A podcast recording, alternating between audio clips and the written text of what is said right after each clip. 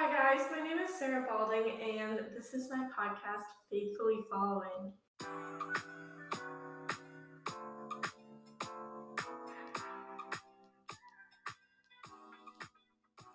So, today we're going to be talking about where faithfulness comes from and how it actually comes from God rather than ourselves. And with that, we are going to be jumping into Galatians and talking about all the other fruits of the Spirit. Um, and the first thing that I want to do before we get into any of that is pray once again because I need to be ready for this and you guys need to be ready for this because this is coming from God and I'm excited about it. But the first thing we need to do is pray. Dear God, I just thank you for this time that we can share together, growing closer to you and learning more about you. I thank you for the words that you're going to give me that are from you, the truths that you are going to share with us today. Um, I just pray that you would soften our hearts once again to be able to take in those truths and then apply them to our lives as we try our best to fo- faithfully follow you. In Jesus' name, amen. So, when you choose to follow God, the first thing that you probably will experience is what some people refer to as a spiritual high. And this is when you have all of that gratitude and that thankfulness that we talked about in the previous podcast, and you are just so excited to follow the Lord. And that is amazing, and that is exciting. But once that spiritual high kind of goes away, once those initial feelings go away, it can get really hard really quick, and you can become overwhelmed you can experience trials, you can lack motivation, you can lack consistency in your faith, and that can be really discouraging. So, how do we become faithful through everything? Well, the first thing that I mentioned is it comes from God. Faithfulness is actually one of the fruits of the Spirit, as it tells us in Galatians 5. And so that means that we can't achieve faithfulness on our own. Trust me, I tried for a long time and I failed. And then I read Galatians and I realized that it comes from God and from the Spirit. So, first we have to take a step and we have to talk about what is the fruit of the Spirit. Well, we're going to read Galatians 5 13 through 26 to find this out. And I just want to warn you guys, it's a little bit of a longer passage, but stick with me because it's full of good stuff and we can get through it. All right, so Galatians 5 13 through 26 is titled Life by the Spirit, and it says, You, my brothers and sisters, were called to be free. But do not use your freedom to indulge the flesh. Rather, serve one another humbly in love. For the entire law is fulfilled in keeping this one command love your neighbor as yourself. If you bite and devour each other, watch out or you will be destroyed by each other. So I say, walk by the Spirit, and you will not gratify the desires of the flesh. For the flesh desires what is contrary to the Spirit, and the Spirit what is contrary to the flesh.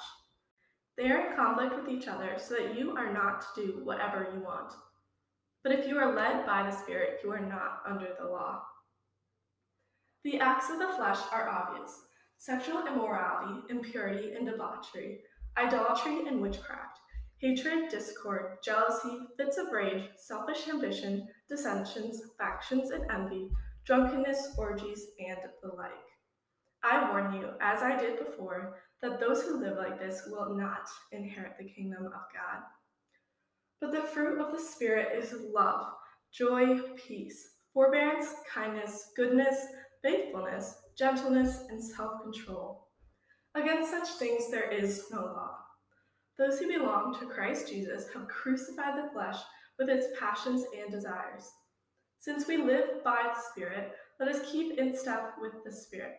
Let us not become conceited, provoking and envying each other. Okay, guys, we did it. We got through it. Now, I just want to go back to what Paul, the author of this, tells us in the first verse. He tells us, You, my brothers and sisters, were called to be free. But do not use your freedom to indulge the flesh. Rather, serve one another humbly in love. So, the first thing that I think is really important to note here is that Paul, the author of this, is calling us his brothers and sisters. And while we're not related by blood, he is referring to us being brothers and sisters in Christ. So, before we really get started on faithfulness and all of the fruits of the Spirit and living by the Spirit, it's important to mention that when you accept Christ Jesus as your Lord and Savior, you become adopted into the family of God, which is just so amazing on its own. Like, I could make a whole podcast just about that. But today we're talking about living by the Spirit, so we're going to keep it quick on this end. But basically, when you accept Jesus, you become adopted into his family, and you also get this other thing called the Holy Spirit, and it dwells within you. And this was something that I was actually confused about for a long time because everyone talked about the Holy Trinity, but I didn't really understand how they related to each other. But basically, there is God the Father, there is Christ the Son, and there is the Holy Spirit, which is gifted to us when we accept Jesus as our Savior, and then it lives inside of us. And when it lives inside of you, you have the choice whether or not you want to listen to what the Spirit is telling you to do and live by the Spirit, or whether you don't want to do that. But really, why shouldn't we just indulge the flesh? You know, it can be fun, and sometimes we even love our sin. It tells us in Proverbs 2:14, they take pleasure in doing wrong and they enjoy the twisted ways of evil. So if sin is so much fun, and if it can bring us momentary happiness, then why don't we just live in sin? Why is Paul calling us in our freedom to choose to follow God? I think he's doing this because Jesus tells us in John 8 34, truly, truly, I say to you, everyone who commits sin is the slave of sin. So, really, if we take our freedom and we choose to gratify the flesh, we're no longer free. Instead, we're enslaved to sin.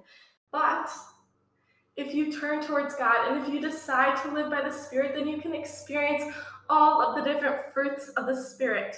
You can experience love, joy, peace, forbearance, kindness, goodness, faithfulness, gentleness, and self control. And doesn't that sound a lot better than being a slave to your sin? No matter how fun it may be, no matter how much you may enjoy your sin, in the end it's going to lead to death because the punishment for sin is death. But if you choose to live by the Spirit, then you can experience all of these good things in your life. But Paul does make it clear that the spirit and the flesh are in conflict with each other. They're in direct conflict with each other. So you can't pick to live in both. Um, I decided to do my podcast on Monday because it's the day after Sunday. And Sunday seems like the day where you go to church and you get to follow God and live by the Spirit on Sunday because that's what everyone does. But then Monday comes around, and I think most people just make the collective decision that they want to do whatever they want. They want to live in their sin, whatever that looks like. They want to gratify the flesh and just do what feels good in their life. But that's not what we should be doing. And actually, if you try to live a Christian life that way, you're not going to succeed because Paul says that living by the Spirit and indulging the flesh are in conflict with each other. If you do both, you're not really doing both, you're only gratifying the flesh. It tells us in Matthew 6 24, no one can serve two masters. Either you will hate the one and love the other, or you will be devoted to the one and despise the other. You cannot serve both God and money. And I think that not only applies to money, but that applies to anything else that is sinful in our lives. In your freedom, you have a choice. Do you want to live by the Spirit, or do you want to gratify the flesh? And eventually become enslaved to sin. Paul lays out clearly for us what it looks like to live for the flesh when he lists the different acts of the flesh, but he also tells us that if you make the decision to live by the Spirit, then you will see the fruits in your life as evidence of you doing that. And living by the Spirit is really just relying on the Spirit of God to guide you, and eventually doing that will make you resemble God more as you experience those fruits. So, some daily disciplines to do this and to walk by the Spirit that I just want to share my personal experiences with you guys is reading your Bible, praying, and memorizing verses. And obviously, these are just a couple daily disciplines that I do. But it's not everything to being Christian. It's not everything to living by the Spirit, but it's definitely a great place to start, and it definitely helps you grow closer to God and not gratify the flesh. Okay, so the first thing that I mentioned is reading your Bible, and this is just kind of what I do to read my Bible and how I've found that just learning more about God through getting into the Word has helped make it that much easier to turn away from my sin and turn towards Him and living by the Spirit. So, when I first started reading my Bible in 2020, most of that time where I was reading it every single day was actually during Lent, and I decided to give up basically all forms of entertainment. So, like Snapchat, Instagram, Netflix, um, Twitter, and TikTok, all of those, I just deleted the apps. And I found that I had a lot of free time. I would get home from school or whatever I was doing, and I just would really have nothing to do except for reading my Bible. And I'm not necessarily telling you guys to do that, but um, however it looks to set aside time to read your Bible, whether that is disciplining yourself or giving yourself a little more restrictions so that you can focus on that, or if that just means praying about it, that um, God can give you more time or be able to set aside more time for it. But really, just making it a priority over other sources of entertainment has helped me a lot. Another thing is, as soon as you think of doing it, do it if at all possible because I also would scroll and I still do. I act like I don't, but I still do. I still am like scrolling on my phone and I think about reading my Bible and I'm like, well, I probably should read my Bible rather than just be going on my phone or whatever.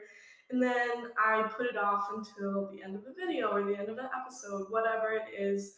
And maybe it's not scrolling on your phone for you, maybe it's doing a different activity, but just stopping that activity if it's not being productive. Um, it's okay to unwind sometimes, you know. You don't have to be reading your Bible every second, but just really catching yourself and making sure that you're not procrastinating reading it because inevitably sometimes it will not get done if you keep procrastinating it. So just doing it as soon as you can. And also with that, just creating a time in the day if you can. If you're a morning person, great, do it in the morning. I am not really a morning person, so I like to do it after school or like more towards the afternoon. I try to set aside time then. But just having that time can help you be more accountable. Another great thing is to start a plan or have an accountability partner when you're reading the Bible. Um, the YouVersion app on your phone is a great resource. You can do Bible plans catered to various different things, and you can do them with your friends too. And that's such a great resource, and it helps you stay on track and stay in the Word and keep reading. Um, so, those are just a couple of the things that I do for Bible reading. And once again, it is just so powerful and really helps you learn about the Lord and have that fire for Him so that you can be living by the Spirit every single day. The next thing that I want to share with you guys is about prayer. And these are just some things that I also do for prayer. So I like to journal a lot of my prayers. I'm kind of a visual person, and so writing them out just helps me make them a little more tangible. And it's also a great resource if you want to look back on past prayers and see how God has answered them or how He's working in your life. It's just another um, cool way to do that and just um, give thanks to God and how He's working in you. Another thing that I do is I pray a lot throughout the day, um, whether I have a test coming up or I'm driving home and it's raining, you know, whatever's going on. If I need help from God, which is all the time, but if I remember to pray about it, then I just take a quick minute to, you know, talk to God about it. And I feel that that just helps me keep my mind centered on Him and dependent on Him throughout the whole day, which is really where you want to be at. And the final practice is memorizing verses. And if that scares you because you have a horrible memory, it is okay because I have a horrible memory too, but we can make it work. I have found that memorizing verses has really helped to purify my mind and then my actions, and this helps me to live by the Spirit because when you're memorizing the Word of God, you meditate on it, you understand it further, and then you're able to carry that out into your life and apply it to your life. And it also helps, a little bit of a side note, but if you're ever having a spiritual conversation with someone and you say, Oh, that's somewhere in the Bible, you know, I don't really know what chapter, what verse, but trust me, it's in there. Instead of saying that line, you can actually recall what it is. Oh, it's in Matthew. Oh, it's in Luke. Oh, it's in Galatians. You know, you can be able to say that. It makes it that much more impactful. But there is an app called Verse Locker that is very helpful in memorizing verses, or it has been for me. And it keeps track of all the verses that you've memorized, and it has several different resources within it to help you memorize. And I just think that it's such a good resource. So definitely check that out if you have a bad memory like me, or if you just want to get into that more. Um, also, you can just reread the verses the old fashioned way, you know. Um, but there's just one verse that goes along with this. It's Deuteronomy 11 18. It says, So commit yourselves wholeheartedly to these words of mine, tie them to your hands, and wear them on your forehead as reminders. And I just love that because if you are in the Word of God, if you are memorizing verses, if you are praying and communicating with God, then you will be able to live by the Spirit. And that is essentially living by the Spirit. And when you're doing all of these practices, it just helps you to not gratify the flesh and not turn to the flesh because instead you are living in the Spirit and you are living with God. And that is so amazing. So this week we just really we started talking about faithfulness and where it came from and then that led into the fruit of the spirit and living by the spirit and how when we live by the spirit we can experience all of the fruits including faithfulness. And that is a daily choice and if you have never made that choice I invite you to make it today. But I really just want to thank you guys for taking the time to listen to this and joining me on this journey as we work together to learn how to faithfully follow God.